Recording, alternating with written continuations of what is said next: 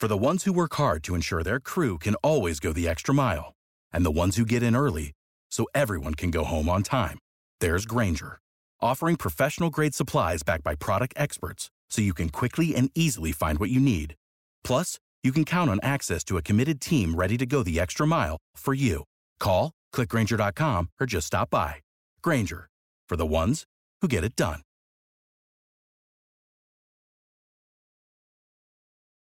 Hello, everyone. This is Scott Reichel, and this is the Betting Bay Area podcast and Believe Podcast Network, the Bay Area's number one sports podcast Now, we're the only place to show up for a team in the Bay Area and more. We believe in our teams. Do you believe? If you enjoyed the show, please subscribe and rate the show on iTunes. We're also available in your directory Spotify, Google Play, Stitcher Luminary, and TuneIn. You can find us at Believe.com and at Believe Podcast on Twitter, and you can find me personally at Reichel Radio on Twitter. On this week's show, we're going to talk about the San Francisco 49ers and their upcoming Week 3 matchup against the New York Giants. But before we do all that, we're going to have a quick word from our sponsors. The wait is finally over. Football is back. You might not be able to be at the game this year, but you can still have a lot of action at Bet Online. I know personally I'm going to be a bit upset that I can't visit any of the actual stadiums in itself for the next couple of months because of COVID, but I will be looking forward to watching games. There's nothing more exciting than watching games while you have money on and hopefully uh, you can make some money here at Bet Online based on the game spreads, team totals, player props, and even coaching props. Bet Online is everything, and they have a ton of options alongside an online casino, so action never stops. So once again, head to betonline.ag today and take advantage of all the great sign-up bonuses. Again, that's betonline.ag and sign up today. Bet Online, your online sportsbook experts. Welcome back, everyone, to the Bang Podcast and Believe Podcast Network. Now, I said before the break that we are going to be talking about the Week 3 matchup, so without further ado, let's dive right in. We're going to be talking about the San Francisco 49ers. They take on the New York Giants. And before we do all that, we're going to do what we normally do, which is recap what happened last week for both respective teams. It was, how do I put this for the 49ers? It was a bittersweet victory, I guess, as they were able to beat the New York Jets by double digits. They controlled pretty much the entire way, was really never in doubt. Uh, however, the reason why it's bittersweet, which I'm sure a lot of you know who are listening to this podcast right now at home, are, is the fact that a lot of the San Francisco 49ers' best players uh, didn't exactly make it out of the game as they ended up getting injured, which I'll get into in a little bit during the injury report breakdown. But the 49ers ended up covering. Uh, they ended up winning by 18 points. We ended up losing on the over, on the uh, under though, which was a pretty bad beat as the Jets did nothing offensively for pretty much the entire game and then scored their only touchdown with about two minutes to go in the game. So it was pretty unfortunate. Uh, yeah, they scored a touchdown with exactly a minute 23 to go from 30 yards out. So we were really close to cashing the under there, but we ended up winning with the 49ers, so we ended up chopping. But for uh, the game itself, like with the 49ers and the Jets, Garoppolo was great. Uh, he was 14 of 16 for two touchdowns and no picks. Uh, so he looked fantastic. Then Nick Mullens came in after Garoppolo got injured and he ended up going 8 for 11, had a pretty brutal interception, and he also got sacked twice, so he'll have to do a better job of getting rid of the ball in the future if he is able, to, if he's going to be the starter and Garoppolo's not able to go. As for the ground game, Mostert had 8 carries for 92 yards. Uh, first carry was an 80 yard touchdown, so he didn't really do anything else with the other seven carries. And then, unfortunately, he got injured. Uh, Tevin Coleman ended up taking over the starting job then. Uh, had 14 carries for 12 yards, which is equivalent to 0.9 yards per carry. He was terrible. And then he got injured. Uh, he's on IR now. And then taking over after he got injured was Jerick McKinnon, who had three carries for 77 yards, with the main carry being a third and 31 pitch play that ended up leading to a 55 yard gain. So mostly terrible defense from the Jets there, but he had a 55 yard run, and McKinnon will be the, I'd say, bell cow back, so to speak. He'll probably chop it up with Jeff Wilson Jr., assuming that Mostert's not able to go because Coleman's guaranteed not to play because he's on IR. Now going through the receiving corps, you have Kendrick Bourne, who was pretty good, uh, four receptions, 67 yards. Jordan Reed was fantastic in his spot start in the absence of George Kittle, as he ended up having seven receptions for 50 yards and two touchdowns. Reed always had the talent to be a very solid tight end. He was a very solid tight end with Washington, but unfortunately, he just kept getting injured, and he's had, I'd say, more concussions than I can count on two hands, which isn't exactly a good sign for longevity in his career, but solid backup option. He definitely came in and proved that he still has some talent at the NFL level. Other than that, though, Coleman had two receptions for 28 yards. He's not going to be playing. Brandon Aiyuk made his season debut as he ended up ha- in his uh, professional debut, actually, as he ended up having two receptions for 21 yards. Relatively quiet, was on a bit of a snap count, but he uh, will be one of their main receivers going forward. Uh, other than that, nobody else really did anything. Now, breaking down the actual defense, uh, Nick Mullens fumbled twice. None of them were recovered by the Jets, but still, uh, two sacks, one interception, two fumbles. Not exactly a great job. But Mullens also thrown under the fire, thrown into the fire without expecting to play. So I expect him to look a little bit sharper with a full week of preparation uh, because the 49ers pretty much know that Garoppolo won't be able to go. As of the 49ers defense, uh, they only had one sack, which was definitely not great because the Jets' offensive line is underwhelming, uh, putting it uh, mildly. Uh, the main issue there was the fact that you had two injuries to the defensive line in Nick Bosa and Solomon Thomas, but I'll get into those in a bit.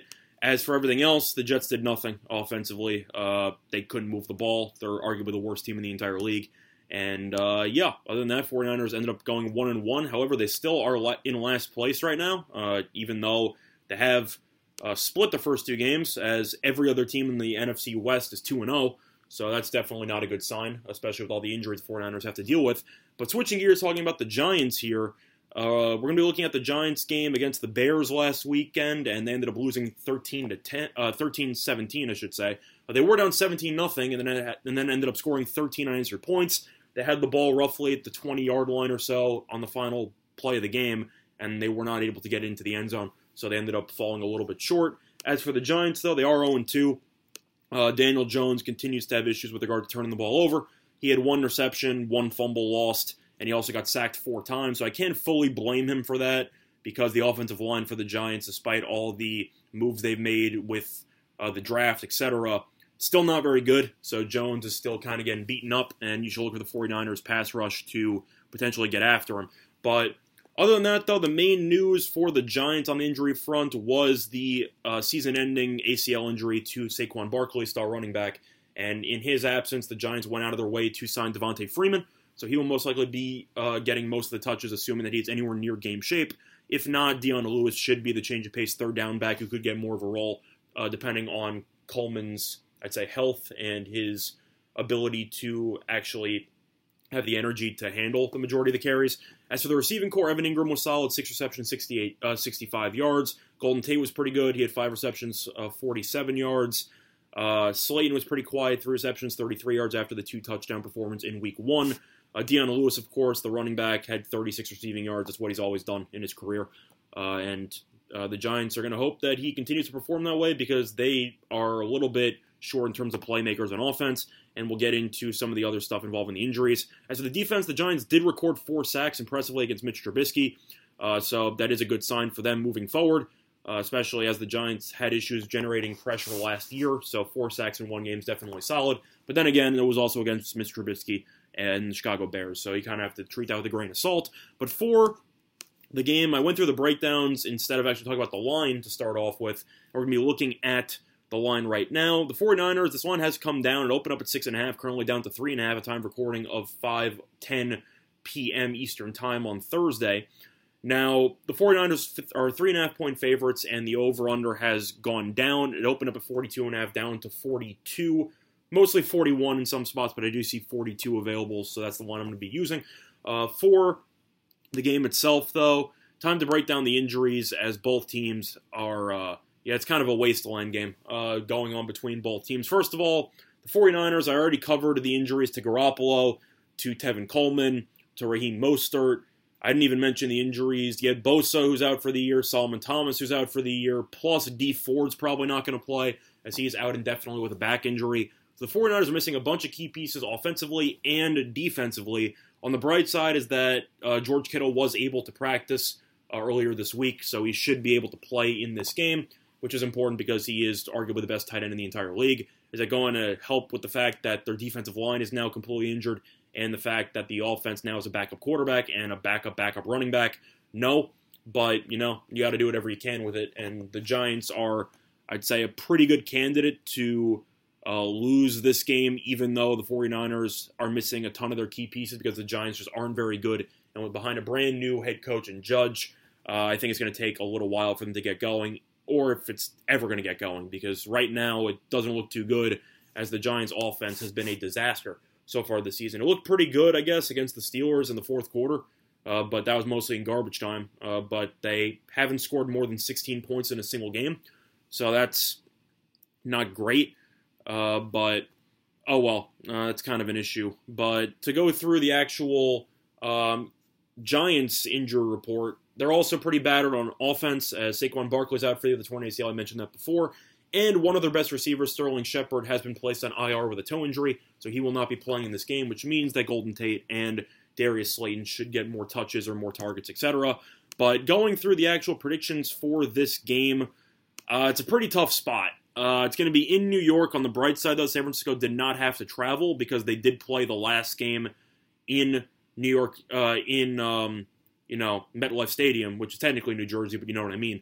And for that reason, they're playing in the same stadium two weeks in a row, which means that San Francisco did not have to travel back to the West Coast, which is a very good sign uh, because they don't have to worry about jet lag, etc. Especially after you hear all about that from West Coast teams traveling to the East Coast, etc. And now, track record wise, ATS, they have been very underwhelming in that spot. But I think the 49ers will not have to worry about any of that because they just stayed over in New York for an extra week. And hopefully that'll help their chances here on Sunday.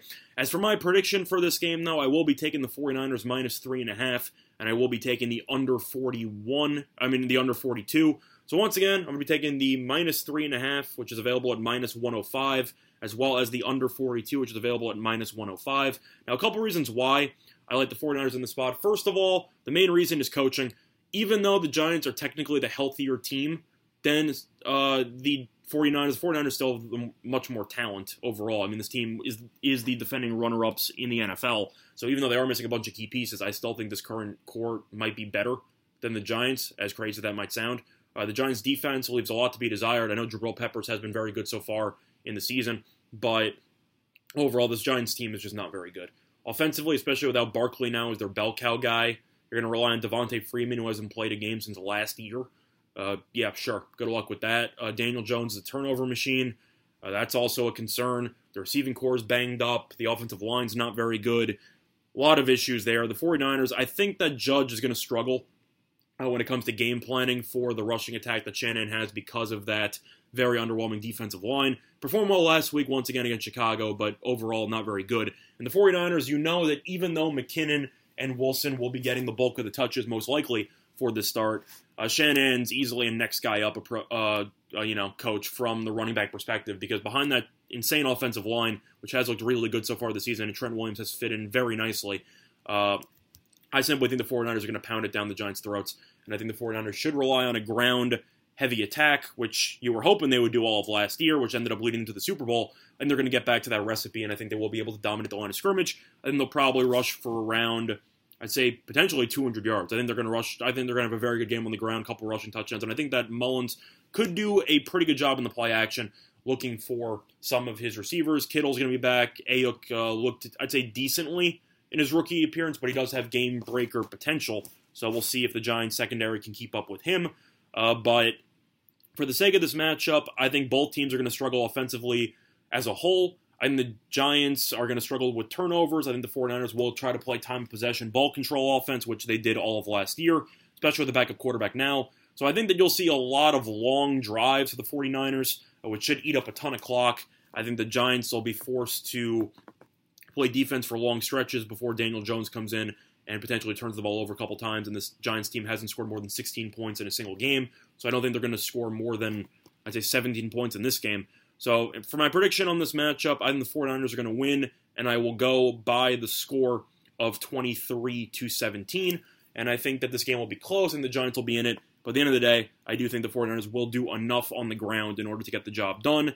And I think the 49ers should win by the score of 23 to 17. Now, uh, since we don't really have much else to talk about on the podcast in terms of the actual game breakdown, what we're going to do is we're just going to talk about briefly how the 49ers have looked so far in comparison to the rest of the NFC West because I'm sure even though one and one, you know, it's still very early in the season with all the injuries and stuff coming up uh, for the future weeks, etc., especially with all these injuries that are going to be uh, long-lasting injuries. Uh, you kind of talk about the 49ers because they did add an extra playoff spot in both conferences, but it might look a little bit dicey. Uh, the question is, are the 49ers the worst team in the division right now? And the answer is kind of a cop out answer. Maybe. Now, it is worth mentioning that every team in this division does have a point differential of at least plus 14, which is absolutely ridiculous, uh, considering the fact that, for example, the NFC East, all four teams have negative point differentials, and all four teams in the NFC West are positive 14 or higher, which is just absolutely nuts. And It is a true testament to how the NFC West is clearly the most talented te- uh, division in the entire NFL. Are the 49ers the worst team in the division? Right now, probably. I know that people aren't going to be thrilled to hear that. If they were healthy, I would obviously say the 49ers are not the worst team in the division. But with all the injuries, uh, Garoppolo is probably going to be out a couple of weeks. Dee Ford's going to be out a couple weeks, most likely. Uh, Mostert's going to be out uh, probably for next week as well. Coleman's on IR, but then again, it's a running back thing, so that's not a big deal because Shanahan is a next man, uh, a next guy up uh, coach when it comes to the running back position. But at the end of the day, that Bosa injury is so brutal. And I know that Sherman's also on IR. He'll be coming back uh, next week, so that should definitely provide a spark to the secondary. Uh, but as a whole, that pass rush without Ford for a while, along with Bosa, Thomas has been kind of a bust ever since the 49ers drafted him, but still, that's that's a bit of an issue uh, going forward, especially with the 49ers who have loved to pressure opposing quarterbacks and protect their own, which has kind of been their secret recipe to success over the past year. It might affect their identity a little bit uh, if they're not able to pressure the quarterback. Now, the Giants' offensive line is so bad that I do think the 49ers will generate pressure anyway. But moving forward, it definitely is a concern. Now, for next week, the 49ers are going to have a little bit of a harder matchup in comparison to the Giants, who are 0 2, as they end up taking on the 0 2 Philadelphia Eagles, who, even though they're 0 2, the Eagles should probably win this week against the Bengals, and they do have a lot of talent. That game will be a primetime game, uh, so we can look forward to talking about that. But overall, um, once again, I'm going to be taking the 49ers minus a 3.5 as well as the under 42 in the Sunday game against the Giants in week three. That's been this installment of uh, Betting Bear here with the uh, here with Believe. And once again, uh, I want to remind all of you if you want to reach out to me on Twitter, you can find me at Rice Show Radio on Twitter. Hope that you like and comment on whichever platform you're listening to this podcast. Other than that, though, good luck to all of you and your respective best today. Bye, everyone. Without the ones like you, who work tirelessly to keep things running, everything would suddenly stop. Hospitals, factories, schools, and power plants, they all depend on you. No matter the weather, emergency, or time of day, you're the ones who get it done. At Grainger, we're here for you with professional grade industrial supplies. Count on real time product availability and fast delivery. Call clickgrainger.com or just stop by. Grainger for the ones who get it done.